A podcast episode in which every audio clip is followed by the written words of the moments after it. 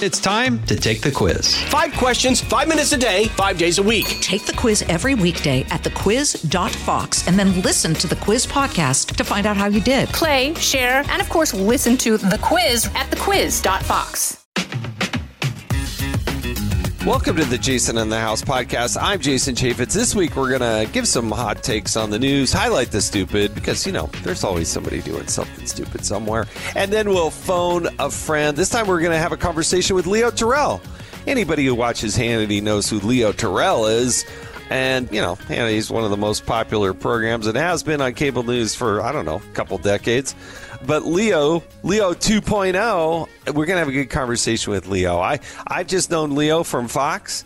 Uh, I've had a couple of conversations with him in person. But then when I saw him last, I said, Hey, Leo, I need you to come on my podcast. It'd be a lot of fun. He's like, Absolutely. So look forward to dialing up Leo Terrell, civil rights attorney based in uh, California, and just gives a great take on politics and the world of the world that's around us. So look forward to, to giving a, a call to him. But also want to give a hot take on the news because, you know what, coming up here, we have Memorial Day. And Memorial Day is really a special time. It was originally known as Decoration Day, as I learned. But uh, Memorial Day is more than just a federal holiday to kind of kick off the summer and bust out those short pants, maybe unzip those jorts, you know, those ones that zip down. You, know, it's more than that. It's a great time to, you know, open up the grill and start cooking some dogs and some burgers and be together with family or friends or maybe go to the beach or hang out at the park or just have a good old time in your backyard. No doubt about it. It's it's one of the great markers uh, for the transition to what will hopefully be a good, fun summer, given the garbage we went through with with COVID. It's much bigger than that. It's um, it's time to sit back and contemplate and mourn and uh, remember the sacrifices of all the the United States military personnel who have died serving in the United States Armed Services. I mean, this goes back from the Revolutionary War to the Indian Wars to the Mexican War to World War One, World War Two, the Korean War, Vietnam, Persian Gulf, the global war on terror. I mean, th- there are a number of wars that we have been involved, engaged in. We lost the, the most number of lives in the Civil War when this country was trying to figure out what it should be, and thank goodness we had the conclusion that we did have. But there are literally millions of people who have given their lives serving this nation. Now, I'm very fortunate. To, he's still with us, but my father in law, who served. But again, Memorial Day is to think about those who gave their lives and sacrificed their, their lives. My father in law served in the Army, but he was working triage and working in a in a mash unit, so to speak. Um, where just literally hundreds by the hundreds kept coming through this unit, and not everybody made it. They were able to save innumerable numbers of lives, but there were some lives that weren't being able to be saved. And those people who have sacrificed and served their country and passed away at a young age, it's time to kind of take off our hat, bow our knee, uh, plant a flag, uh, visit them, think about them, pray for them and their families. But Memorial Day is really a time to to reflect back. You know, we we enjoy these freedoms as a nation. We enjoy these freedoms as a country. We enjoy the the prosperity of this nation because we've had the biggest, baddest, most effective military on the face of the planet for a long time now. And when things weren't were, weren't so certain, think of World War One, think of World War Two. You know, it wasn't for certain that the United States was going to prevail but there were people who stepped up every single state, every single nook and cranny of this country who actually stepped up, served, got over there. Some as teenagers, some as in their early 20s, some a little bit older, but who went overseas and fought a fight we were exceptional with logistics. We were exceptional in innovation. We had pilots that were able to do things that we couldn't do otherwise. We had people who were willing to take that bunker, go up over that hill, knowing for certain that they'd probably get shot. And uh, we we see it in reflection of movies. You know, think of Private Ryan or or um, Band of Brothers. There's some really good quality productions out there but try to think I, as I do, of the individuals who uh, who sacrificed their lives, and if there's a time that you can go visit that that uh, cemetery, get down on our knees and pray. I just think this country needs that time of reflection, and I hope we don't do it just on Memorial Day, just on the Fourth of July. That surge of patriotism, I, I wish was more prevalent all the time because you know what? The United States of America is the greatest country on the face of the planet. I believe we're an exceptional nation and that we have been given some tools and some inspiration by God that uh, maybe some others haven't. And we can use that for good, real good, and be a force for good. But let's all pause and remember this Memorial Day. But I hope you also enjoy this podcast. And it's kind of a tough transition, but I'm going to go from that hot take on let's remember Memorial Day to bringing on the stupid because you know what? There's always somebody doing something stupid somewhere. All right, again, I have to go back to this Operation Fly formula. You know, for months and months and months and months and months. And I talked about this previously on a podcast. There was a problem with the production of baby formula. Now, Joe Biden stood up recently and said, Boy, who, how would I have known? What am I supposed to be, a mind reader?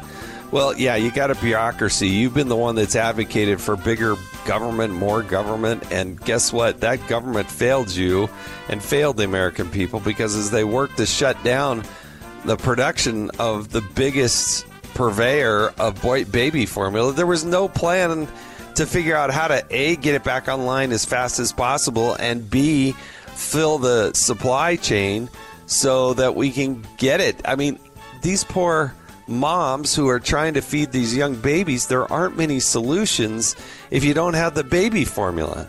And in some of these states, the way they've set up these contracts for sole source providers, it's just devastating. And you have states where it is really, really hard to get this baby formula. So, I, the president's trying to tout Operation Fly Formula. Now, don't get me wrong, I'm glad we're bringing in some formula but they went to great lengths to tout the 132 pallets of Nestle Health Science Alfamino infant and Alfamino junior formula that left out of the Ramstein Air Force Base there in Germany for the United States.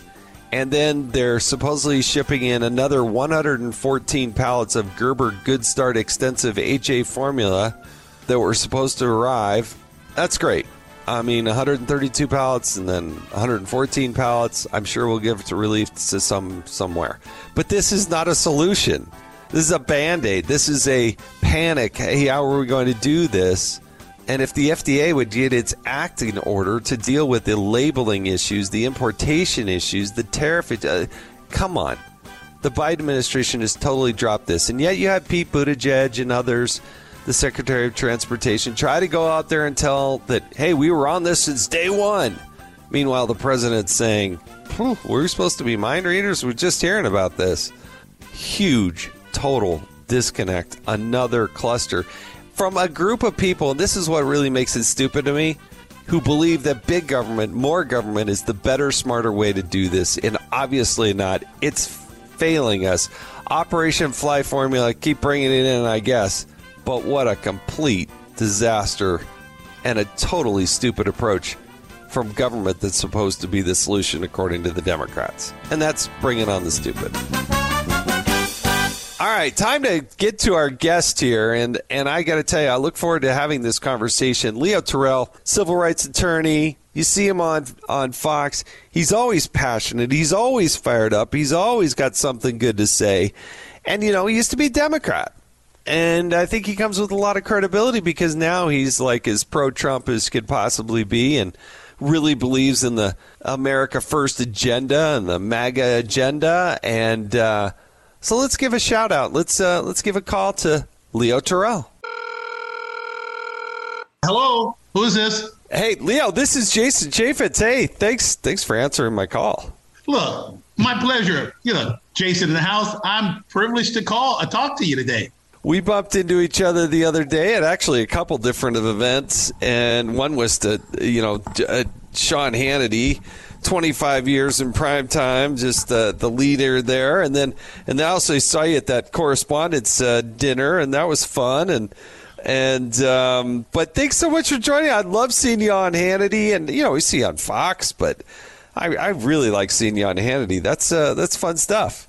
Well, first of all, you forgot the one time I also met your wife at the White House Correspondents' Dinner. Uh, met her there.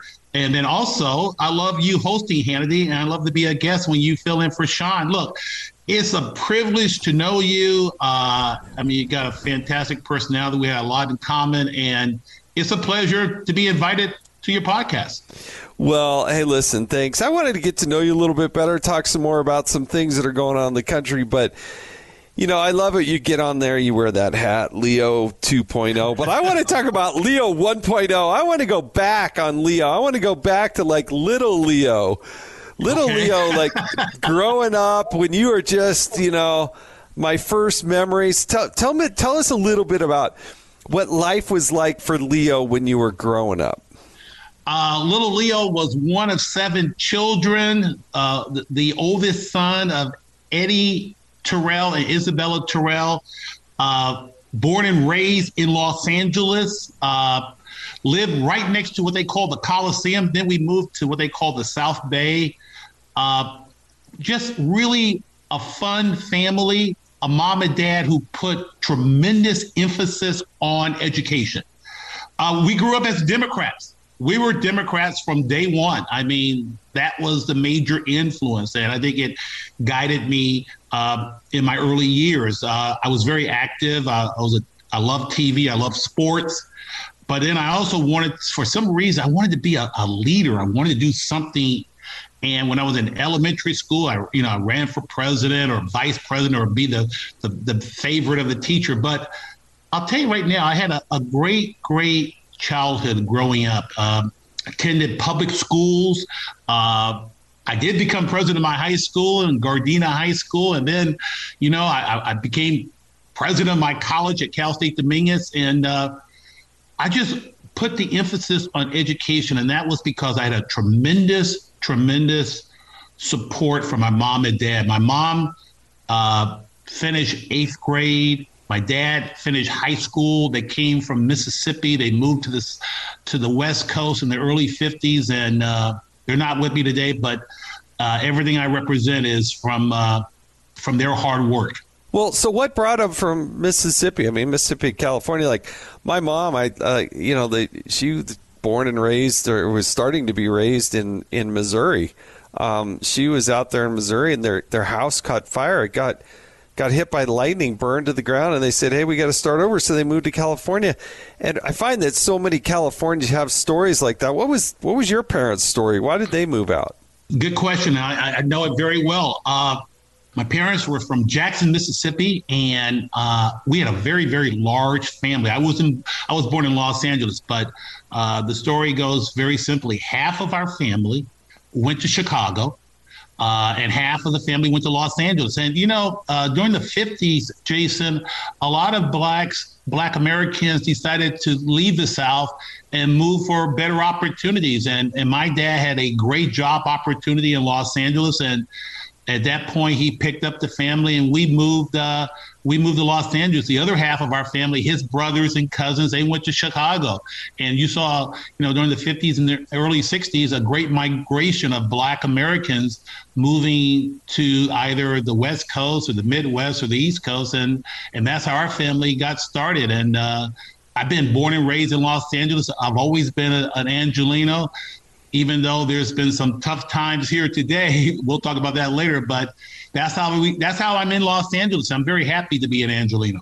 Well, I lived in uh, Southern California, just not too far from you there in Los Angeles area, just uh, for a few years, seven, age seven to eleven or so. I can't remember exactly, but you know, for about four years we lived down there, and beautiful weather. I loved the beach. Yeah. It was, you know, um, but I didn't out, live out by the Coliseum, which I'm familiar with. I mean, was it is was it safe? Was it dangerous? Was uh, it uh, idyllic neighborhoods like the Wonder Years? What was it like? You know what? Good question. And uh, uh I think in my early, I lived in near the Coliseum. I can tell you right now, 337 West 60th Street. I was in that area. I remember that address. Uh, it was it was nice. It was safe in the late fifties, early sixties, and I caveat that because uh, I grew up. I, I attended elementary school near the Coliseum, and then Jason and I can remember this very well. November 1964, uh, Dad got a better job, and we moved to the South Bay area. It's called Carson, Gardena. Yeah. We bought he bought a brand new house for us uh, a four bedroom house because at that point there was five children and a mom and dad, so there was seven. And he moved us there. And he, believe it or not, it was probably the greatest move of all time because in 1965, one year after we left, there was the Watts riot, yeah. right in the area that I used to live in, hmm. and it never reached our new home. So I'll tell you, it went from a very peaceful area to a very destructive area, unfortunately, because the Watts riots was a horrific and sad moment in the history of the city of Los Angeles. Did you? Was there like a cocoon in your house where you just felt eh, impervious and, and safe compared to to what was going on in the world around you? Or, I mean, was that mom, dad, the I mean, the family unit was just tight and hey, don't don't let the ways of the world get to you, or what was it like for you there? that was again these are just excellent questions brings back some some very very fond memories. Uh, to answer your questions my mom and dad provided a a shield of protection. You know we never in our young days were exposed to violence. We saw it on tv but it was never uh, it never directly affected our family. And i think our dad my, my dad and my mom made sure that that never happened. We never had any type of violent act outside our house, inside our house. It was a a peaceful family. Yeah, and it was it was peaceful times. We had a, a very safe environment when we moved, and it was sort of like a wonder years. But we we knew there was trouble uh, within the city, within the state, within the country, because in the '60s, turbulent times, riots, uh, a lot of civil unrest. But in our home, we had peace. Well, and what was your school like? I mean, you you seem to speak uh, favorably of it, fondly of it. Was it uh, was race an issue back then for you at school? Eh, you know, interesting. Yeah, it was, uh, and I I think I had a positive experience. Um, I mean, you were elected I, I, I the president of the high school, so yeah. Yeah, yeah, I mean, honestly, Jason, again, I I I want to be very clear to the listeners. I owe everything, every ounce of my success uh, to my mom and dad. And I got to be very careful if I don't get emotional. Uh, yeah, my mom and dad house was like the United Nations, people of all colors. And uh, gave me a good perspective. And uh, I think I took that approach when I went to school. And I think I was very likable. And that's why I became, I think that's how I became uh, president of my high school and have very fond memories and stayed in contact with a lot of high school friends. Uh, were you a, like, were you like the, the, the jokester? I mean, people get along in different ways, right, Leo? Some yeah. can just be outright friendly. Some can be, hey, I got the quip of the moment right at the right time. Others are, you know, just can make the teacher smile and and hey, if I really want this, I could I bet I could talk my teacher into it and and help out the rest of the class. I mean, there's different strategies, right? So what was your strategy? What what did you, you just naturally gravitate to? Well, I, I had a good personality first of all, and that was because there was a lot of banter inside the house. We have, you know, brothers and sisters, a large group, and then mom and dad. So I had a good personality, and I wanted to, again, the education was very important to my family. So in the classroom, funny. I thought I, I believe I was pretty smart. I wasn't the smartest person in the class, but I was funny, and I developed always a fantastic relationship with my teacher. Sometimes I was considered the teacher's pet but I, I wanted to do well in school, and uh, I thought you know I felt that I overall I did a good job. You're listening to Jason in the House. We'll be back with more of my conversation with Leo Terrell right after this. Precise, personal, powerful. It's America's weather team in the palm of your hands. Get Fox weather updates throughout your busy day, every day. Subscribe and listen now at foxnewspodcasts.com or wherever you get your podcasts. So you're moving forward. You get through high school. Um, well, what was your first job? Like away from home? Yeah, I, I, don't know if you were. I don't know if you were like mowing the lawn or mom said, Oh, "Hey, Leo, you take out the garbage." I don't know what those jobs were, but what was your first job, kind of away from mom and dad? Oh, that's, that's you know what? It's funny. My, my mom and dad never wanted us to work. I think again, he they wanted us to uh, stay home and study. But I'll tell you right now, I, I recall it well. It's probably the best experience I had. My first job was McDonald's restaurant in the city of Gardena. I made a dollar t- ten per hour. Uh, plus they A charged dollar yeah, 10? food. A dollar ten. I'm telling you, 1970. I think it was 1971, uh, 70 or 71. I know one thing, and I'll I'll, I'll confess. I think you had to be 16 to uh, get a job, and I lied about my age. I wanted a job so bad, so I lied. Uh, uh, I lied so I can qualify to get that job. But yes, that was my first job, and it was the it was the best experience I had. Gave me a lot of leadership and working with people. You know, of you know, I've done a like sixty something podcast so far. The number one answer I've had: "What's your first outside job?" McDonald's. A whole bunch of people that have gone on with great success have worked at McDonald's because I I think they have a formula. I think they taught p- kids and you know how to work and be responsible and give them give them a job. And yeah, the compensation wasn't off the charts. It certainly got a dollar ten. I remember that so well. I mean, it's just a great question, and you're absolutely right. It gave you leadership. It taught you how to work, and it gave you responsibility, Jason, at an early age. I, I know when I was 16, I was a, a, what they call a swing manager, and I had responsibility over the the shift that I worked, and it gave you a lot of leadership responsibility and how to be very, very efficient. And honestly, those life skills that I learned at McDonald's, I, I still have those uh, installed instilled upon me as I speak to you today. Now, did you ever ascend to the position of making the actual French fries? Because I hear that's like the top of the top. What, what did they have you doing at McDonald's? Hey, let me tell you right now, this is so great. Uh, hey, I did I did the grill, I sh- fries, shake. You know, at that time, and people who are listening to this podcast may remember, McDonald's had what they call national competition. It was called the All American McDonald's, and and and various stores would compete for the title of the best shake man, the be- the best fry man, the best grill man. Oh, so I, I you know I I competed, didn't get too far out of the regionals, but boy, those were some great experiences. McDonald's makes the best French fries. That is great. Well, first of all, I think I kind of fibbed on my age too to kind of get a job, but you could do that back then. And um, uh, good for you because yeah, I mean you got to work and work. Okay, so you get a job at McDonald's.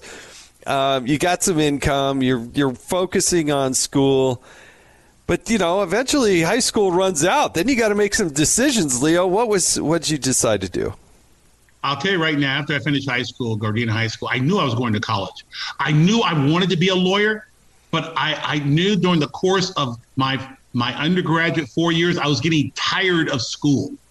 And so after I finished my four years of college, uh, I wanted to work and I wanted to become a teacher.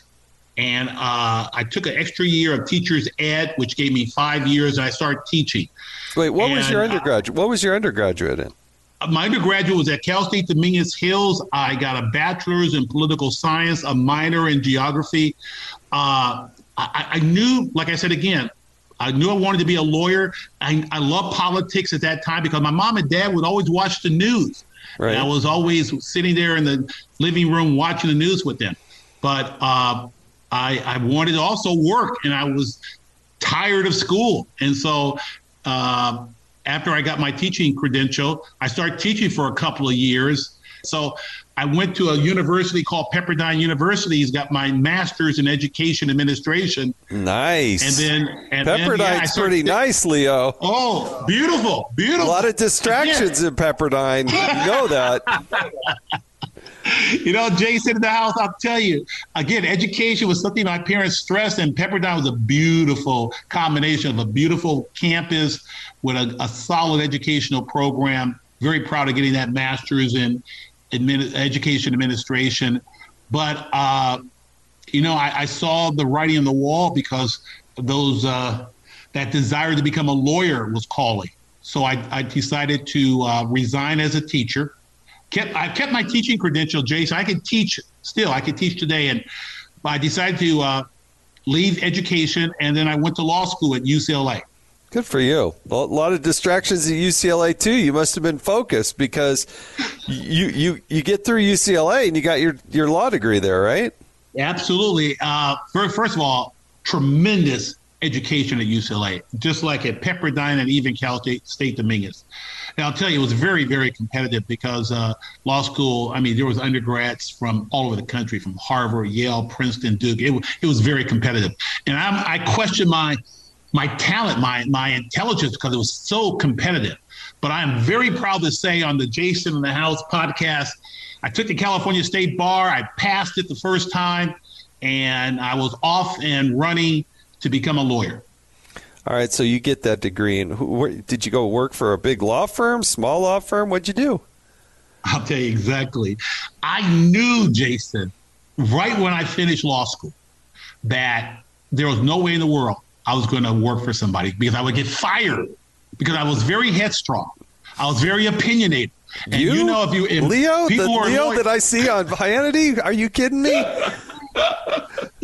I I'm not telling you I'm no lie. I knew for a fact that if I worked for a law firm, if I didn't agree with a partner or it got someone upset, I would be fired. So I took the chance and from day one started my own law practice.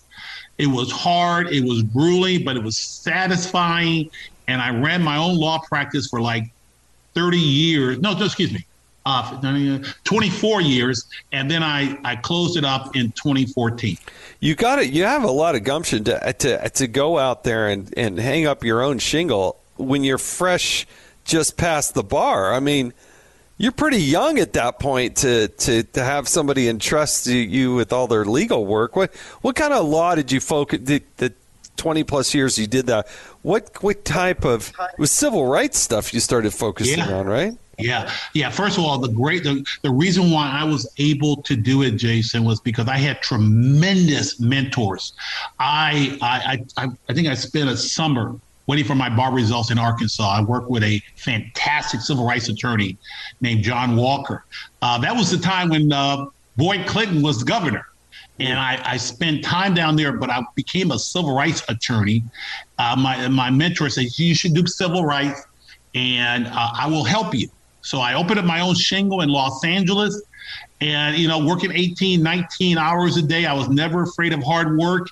And, you know, from one client to two clients. And yes, I focus on civil rights because I grew up during the 60s. Uh, I believe in what Dr. King said judge a person by the contents of his character, not the color of his skin. And uh, Dr. King was one of my role models during the 60s.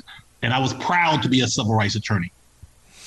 So you do that. You obviously had success because you're you're feeding yourself and you're making an income and you're paying the bills and and uh, enough to go out and spend some money at McDonald's along the way and um, and uh, and then um, but how involved were you in the po- the political side of the equation? I mean, because you you know identified yeah. yourself as a republic or as a uh, as a Democrat. You got your yeah. degree in part in that, and so how how involved were you in politics at that point?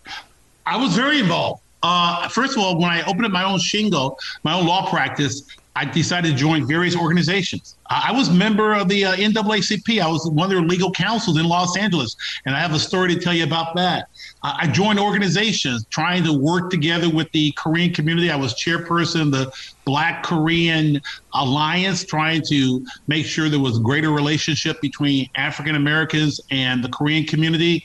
I was appointed on the uh, statewide commission uh, against hate crimes by uh, a former Lieutenant Governor Leo McCarthy. So I was very active, and uh, you know I thought I was doing very good work, and I, I was I took a lot of pride in what I was doing because my ultimate goal, Jason, uh, even as a Democrat, was to help people. And I only got involved in organizations and projects that I felt that I could help people. And those projects that I did join, I thought I felt very successful. I felt very accomplished. Well, so tell me about the NAACP. You know, I'll tell you right now. This is back in 2000, early 2000.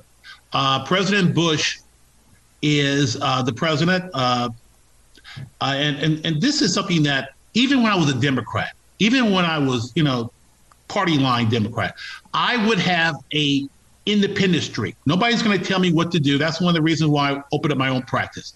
And when I appeared as a lawyer, I only wanted a judge who was fair. Well, here's the story. Uh, President Bush nominated a judge named Carolyn Kuhl. She was the LA Superior Court judge. I had appeared before her to the Ninth Circuit. She was a Republican. She was Catholic. And I, I appeared before her. And I wrote a letter saying, I'm going to support you. And so the White House got wind of that. They flew me back to Washington, D.C., uh, because I appeared with some Republicans. I, I, think one of them was Rick Santorum. I still have the videotape. And I said, look, all you want as a lawyer is a judge who is fair, and she is fair. I get back to my hotel. The NAACP calls me and say, "Hey, Leo, we just saw you on TV. Yeah, uh, you're supporting Carolyn Kuhl. Yes, she's fair. Uh, we don't support her. Okay, no problem. I support her, uh, but but we don't support her. I said, okay, but I support her. She's fair. Well, we got a problem. If you're going to support her, we have a problem with you being member of NAACP. I quit. That day, I quit. There's a Wall Street Journal article that I, I'm very proud that I that they cover that story and that's that's the type of person I am. That's why I knew that no one's going to tell me what I believe. You had a judge who was fair, but the NAACP said no because she's a Republican and she was supported by George Bush. I didn't. I don't play that game. She was a fair judge. I personally appeared before her, and all you want as a as a as a lawyer is a fair judge. No politics. Yeah, I mean, I don't know what the argument is against that, unless you're an organization just pure partisan you know political flack and uh, I, I, good for you good for you yeah okay yeah. so so let's go back here to the the transition if you will from sure. leo 1.0 to leo 2.0 I mean, Sean Hannity loves to tease you, and and and uh, oh, yeah. and uh, I mean, you you have so much fun with Hannity on this. But explain to me that where you kind of decided, all right, I'm making that transition. And then I don't know where along the way you kind of bumped into to Donald Trump and and uh, but explain all that. Oh yeah, I, am more than happy to, and thank you for that question. Uh, it's it's June of, I think it's May or June of 2020. Joe Biden goes on a radio program. I think it's called Charlemagne the God. Uh huh. And he makes a reference that says if you vote for Trump, something like this, you ain't black. Jason, I'm a civil rights lawyer. I'm a civil rights lawyer. And he is basically making one of the most racist statements ever that all black people have to vote Democrat. All black people have to think alike. For some reason, and I don't know what happened, Sean Hannity's producer called me and asked me to appear on the show. I think they honestly felt that I was going to defend that position. Right. Jason, I'm a person of values. I, my sister is in law enforcement, by the way. That's very important, uh, and I'll tell that later on. So, I, so they're expecting me to somehow defend Biden's position. I'm on the Sean Hannity show. I remember it very vividly. Ari Fleischer, Larry Elder, and myself. So, you know, they're they're setting me up to to defend Biden. Right. Right. And I said no. I went after Biden. I said this is insulting. It's racist. It's offensive, and I, I, I cannot support this. And, and so everybody was shocked. Everybody was shocked. That was to me. Was that really a, a, a transition, a, a transformation, or just good old common sense that the Democrats have, have assumed that black people will become Democrats automatically because of skin color? And I was offended by that. And that's how it started. That was the beginning. Well, tell me about your sister being a law yeah. enforcement. Sure at that time, it was unbelievable. These two events, the the Joe Biden racist statement And then all of a sudden, you had the riots, the summer riots. My sister was in law enforcement for 15 years, uh, LA County Sheriff. And you know, and the beauty of, of my relationship with my sister, Jason, I'm a civil rights attorney. She's a, a law enforcement. We would argue back and forth. We all agree that in every profession, there's bad lawyers, there's bad cops. But 97% of cops are good. They protect you and I at 2 a.m. So yep. back to the Democrats. They want to defund the police. They want to take away law enforcement. So you had the Joe Biden racist statement, and you had a Democratic Party who have basically abandoned law enforcement. And then you had the summer riots. I couldn't support that. And with those two issues, I said adios to the Democratic Party. I, that, that, those were the two issues that made me leave the Democratic Party. Interesting. And I'm very happy. You, you've been pretty vocal in your support of of Donald Trump, the, the, you know America First agenda. Have you have you spent much time with the president along the way? Well, let me tell you, I is funny. Your, your timing of that question was perfect because just two weeks ago, the president was in Los Angeles and. Uh, uh, he was, you know, greeting some people. He saw me. He said, "Hey, I know that guy. That's 2.0. That's Leo." And then he said, "That's the most famous guy in the room." I said, "No, Mr. President, you are." and so I said, "No, you're the you're the most famous person in the room." So uh, the president, you know, a couple of times picked up the phone and called me. I've interviewed the president as you know as a call of your question. I just uh, uh, ran into I, well, I took some photographs with him a couple of weeks ago in Los Angeles. Yeah, I'm a big Donald Trump supporter, and I'm going to do everything possible to get. I got two goals uh, to retire Nancy Pelosi this year. She's out. I mean, our state is in just horrible. She's a horrific speaker. And I'm going to do everything I can to put President Trump back in the White House. This guy, uh, you know, he puts country first.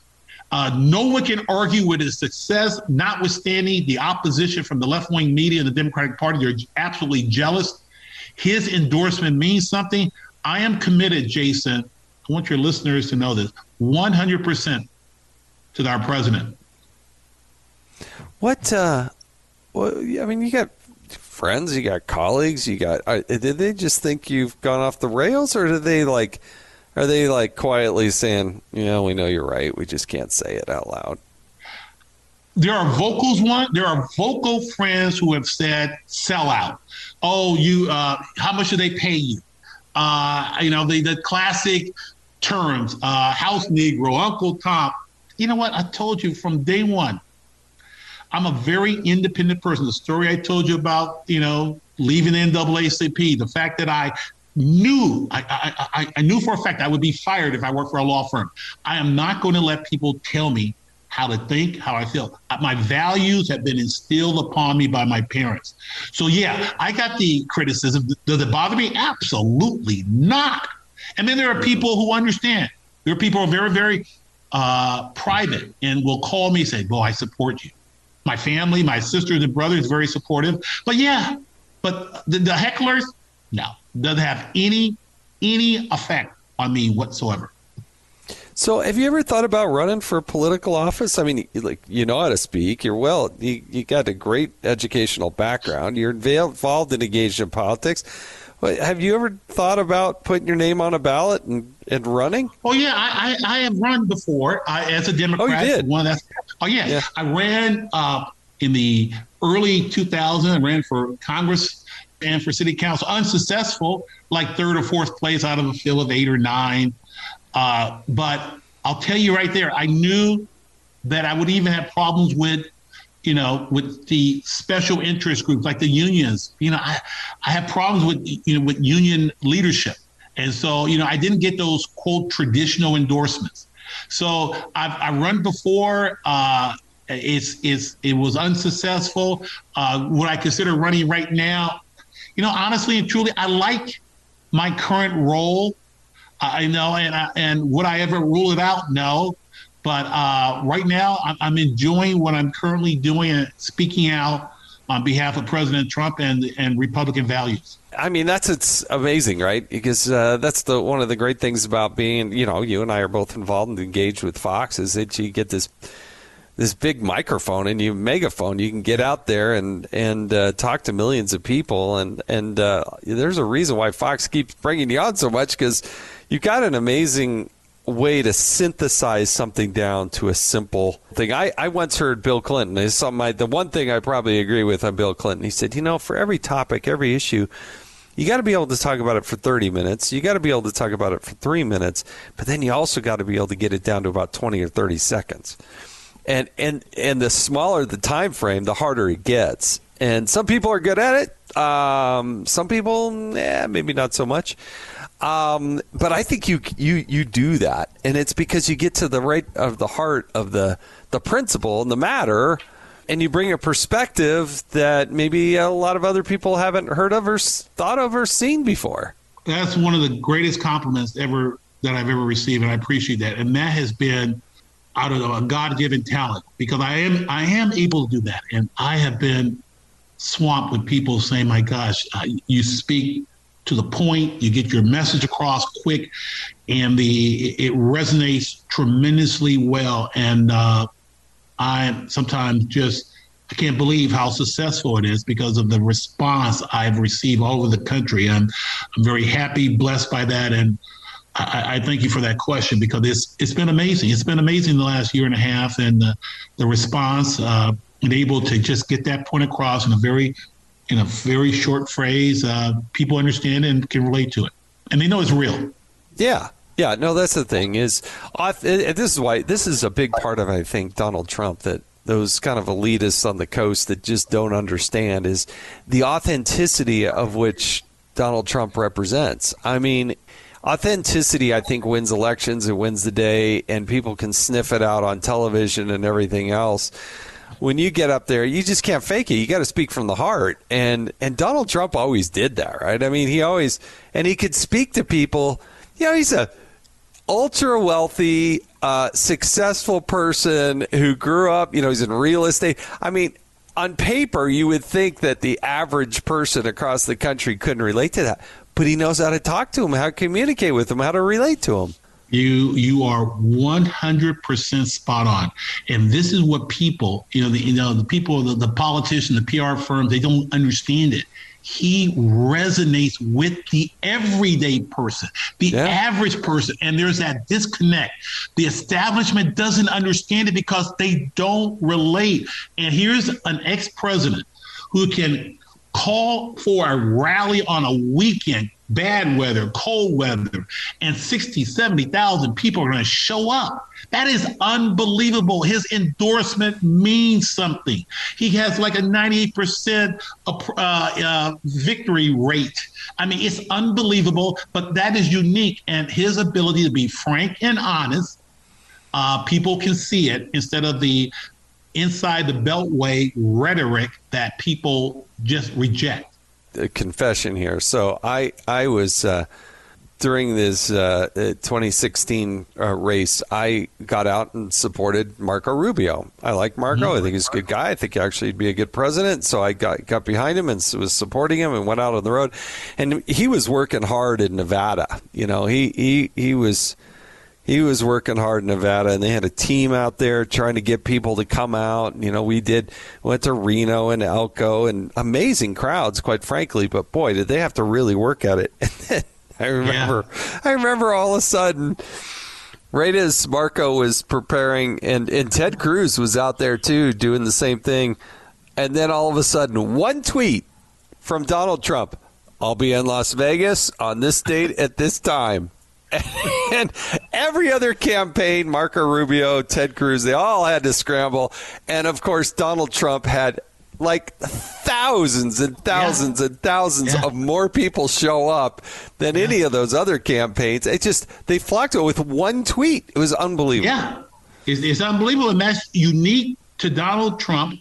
Uh, and it's, it's you know, again, it's people, the average citizen, the people who are not involved they trust him, they believe him, and he sends a message to them that they can understand and believe. And and yeah. that's why it, it is remarkable for an ex-president to be so successful as far as his ability to influence uh, the American electorate. It's amazing. It's remarkable. Yeah, it, re- it really is amazing. You're listening to Jason in the House. We'll be right back after this. All right, uh, Leo Terrell. Uh, Oh. We have you can't get out of this Jason in the House podcast without answering the rapid questions. So, I, This has been very good so far. You Uh, well, asked- we're, we're not yet. We're not done yet. So yeah, yeah right. look out. All right. So here we go. You ready? Ready? First concert you attended? Uh, Janet Jackson. Oh, that was pretty good. They're in L.A. I bet that was good. I bet that LA. was fun. It was it was it was fantastic. Your high school mascot, Uh, at, at that time, it was called the Mohicans. the Mohicans. All right, I like No it. No longer. Yeah. Uh, we talked about your first job. Uh, that that was good. Um, Yeah. uh, you you probably get recognized now. Uh, do you have any funny uh, stories about? Hey, you know, I was at this place. Like the story I like to tell. I was in Nashville, and this guy recognized me, and he said, "Hey, Jason," and he was insistent that I was his dentist. Like he did not. I could. I could not convince. I said, "No, no. Look, I. You know, I was in Congress. Uh, you know, I'm on TV a lot. Um, I think it was actually while I was in Congress. You know, I, I, he's like, no, no, no, you're my dentist. I could not talk him out of it. He, he- finally, we were laughing enough that he, he finally relented, but he was so convinced that I was his dentist. Anything like that ever happened to you? I will tell you, I mean, other than the fact, Jason, that I have uh, received so many free dinners. Uh, this guy over here paid for your dinner. This customer paid for your dinner. I mean, I, I've, I, it's unbelievable. But uh, I can only tell you one hilarious story. I'm, I'm going to a, a hotel to have dinner, and there's one man who has seen me on TV. I've never been kissed by a man more than this guy.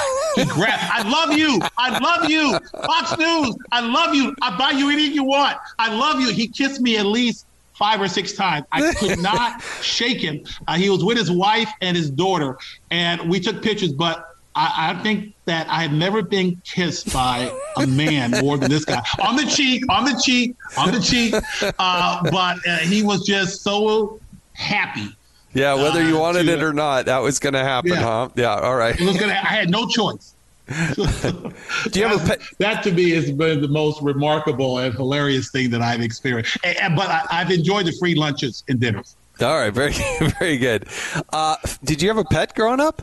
Uh, you know, my parents never let us have. Uh, no, to answer your question, we never were allowed to have pets. However, I told my mom and dad, I said, when I grow up, you know, when I leave the house, I'm gonna have pets. So, Did, I love did you do that?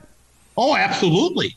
I, I've had. I had. Uh, I'm going through a, a long mourning period because I had two shelter dogs that lived to be 15 and 16 years. Oh, and wow. the, oh, it, it's it's uh it's just heartbreaking when you lose them. Yeah, they're And, the uh, family. They're family. they're what, what kind of dogs are they?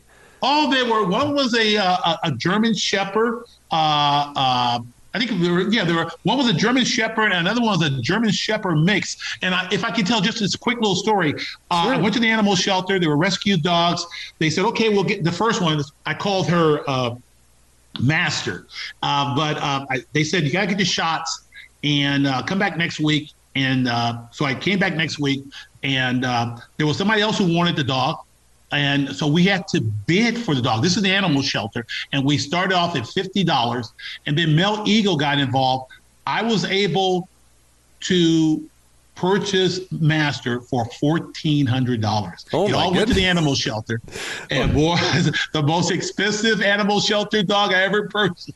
Well, you know, at least there's yeah, and I could see you doing it the bidding. You're probably at twelve hundred dollars. Like, wait a sec, this is getting expensive, but but it's but it but at least it's going to a good cause, right? Oh, You're helping to to a great save these cause. other dogs. Yeah. No, no regrets, no regrets. And one other point, uh, you know, one of the my, my our Fox colleague Dana Dana Perino, I must text her every day regarding her beautiful dog Percy.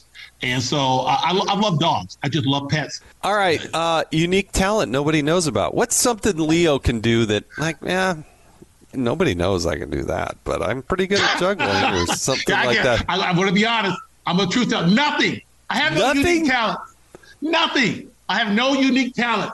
I mean, I'm I'm, I'm average at playing golf and playing sports, but nothing. No, I want to be truthful. No unique talent. Nothing.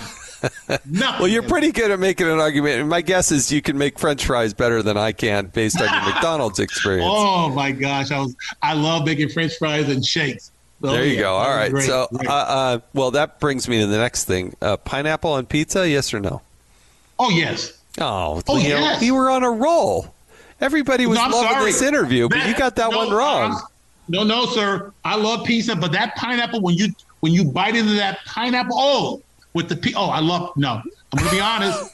Pineapple pizza, I'm in. I mean, I like others, but I love pineapple pizza. if we're together and somebody serves up pineapple pizza, you can have all of it. And I love pizza. I, I love pizza. But you don't put a wet fruit on my pizza. That's just not what Oh, we're that going to do. juice, bite into it. It's Oh, delicious. No, not going to happen. All right. So you have an opportunity. This is my hypothetical. You have an opportunity. You can invite anybody, anybody, dead or alive, to come on over, break bread, have a share a meal. Uh, who would that one person be that you would invite over to to spend an evening with? Mm, good question. Very good question. I'm, I'm uh, the first person that just popped in my head was Doc, Dr. King. Yeah. Dr. Martin Luther King. That would be the first person. I mean, uh, again, uh, I mean, I love watching sports and everything, but I just think that I can learn a lot. I like to learn, and I think a lot I can ask him. So it would be Dr. King. Good answer. Good one. answer. All right, what's that other thing for Leo Terrell? And what I mean by that is if you want to get out and like clear your head, just like, you know, been a tough day or a lot on my mind or I just want to recharge my batteries. How do you do that? What do you what do you do? I like doing wildlife photography. Get out there, forget about the world and I just love it. What, what what's that for Leo Terrell? You know what? Honestly and truly, my greatest activity, I used to love to jog. I used to love to run. I ran marathons. I think my best marathon was three hours and 35 minutes. Wow. I used to love to run. I used to, it cleared my head. And I used to love to do it in the morning. I still, now I try to run. I still get up about 4.35 in the morning. And I'm telling you, Jason, when I'm just trying to jog and it's just cool air, there's no phones ringing, it is just it, it, it's i can think well i can just feel blessed that's the best part of the day and that's the best that's my favorite activity the only regret i wish i could run like i used to but hey i still make that effort i i, I ran i jogged this morning before the show i loved it Oh, see, that's good. You know, my, my my dad did that. Uh, he passed away a few years ago, but every day he would get out and go jog, and and Yeah. uh, no matter the weather. yeah And and he had a little journal. He would write it all down: how far I went, what the weather was like, what he saw, you know, all that kind of stuff. And uh, and he did it for years and years and years. And um, it's a comfort it's yeah. private comfort it's amazing and I you feel it. better. You feel better when you. yeah exercise. that's the thing about it it's a win-win all the way around all right. Uh, best advice you ever got. Oh, good question. Uh, I think the best advice I got uh, was from John Walker. He said, "You need to open up your own law practice. You need to you need to follow your own direction." And uh, I think that was a brilliant move. Uh, he that, great advice, and I followed it. Starting my own law practice gave me a tremendous amount of independence, made me uh, uh, gave, gave me the ability to you know set my own course and direction and I didn't have to compromise and that's why I was able to walk away from things that I felt were not consistent with my values Yeah, I feel for the people that I think uh, feel almost trapped. Yes You know, it, because I think they want to do that. They want to set their own direction, but they just, you know, the more ingrained you get, the more obligations Yep. you take on with maybe Yep. with a family or a mortgage, or, and it's just tough. And and so good for you because. Boy, that that's tough. Coming out of college, It you're is. young. Yeah. young. How am I going to convince him? How am I going to find a client? How am I going to pay this? I got to get you know rent and all this kind of stuff. Yes. I got to get a you know some But- but- office but Jason, supplies that's- and that's the beauty of this country because you if you work hard and you commit yourself you may have help along the way you can do it so Yeah. yeah, Yeah. Good for you. Well, your great American success story. I love seeing you and bumping into you, Fox. I hope our our paths continue to cross a lot. But uh, Leo Terrell, thanks for joining us on the podcast today. Jason, I want to thank you very much for inviting me. It was great meeting you in person. The questions today were excellent, made me think a lot, and I thank you very much. I hope your listeners enjoy it. Well, I did. You know, it touched my heart when you when you think about your parents the way you did, and you know, it's um, we got Memorial Day coming up, and there are a lot of people Yeah. out there that you know lost a loved one along the way serving in our military, and um, it's just a good time to reflect. And I I just hope all Americans we just don't on Memorial Day we just don't stop and and do that. You know, just on Memorial Day or Fourth of July. We we gotta we gotta be. We can remember those people, and I I just Yeah. you know this whole interview I'll I'll probably remember that the most uh, and how much you uh, appreciate. Well, I'm glad you. I'm glad parents. you. Uh, I'm glad you asked the question. I'm glad you asked the follow up question to get me out of that that feeling. It's a great feeling. I think about my parents every day, but I, I, appreciate the question and I appreciate you leading me out of there so we can continue the podcast. Thank you very Yeah. much. Thanks, Leo. Leo Thank you. Terrell, join us. We'll, I'm sure we'll see you soon on uh, on Fox TV and uh, talk to you again. Again, thanks for joining us on the Jason in the House podcast. Thank you, sir. See you later, Jason in the house. All right, wasn't that a fun conversation with Leo? I love Leo. Leo's a good guy. You know, uh, we totally different background and upbringing than me. I love having those kind of conversations with people like that. People are fired up, love this country, and want to see her get back on track. So, Leo, Leo Terrell, can't thank you enough for joining us. Look forward to seeing more of him on Hannity and the other shows as well, but particularly Hannity. He's on there quite a bit. Thank you again. I hope you have a wonderful Memorial Day uh, weekend or holiday, or and remember it for all the right reasons. Thanks for listening to the Jason in the House podcast. Need you to rate it, give it some stars, subscribe to it, um, and uh, we look forward to having you back next week with another exciting guest. I'm Jason Chaffetz. This has been Jason in the House.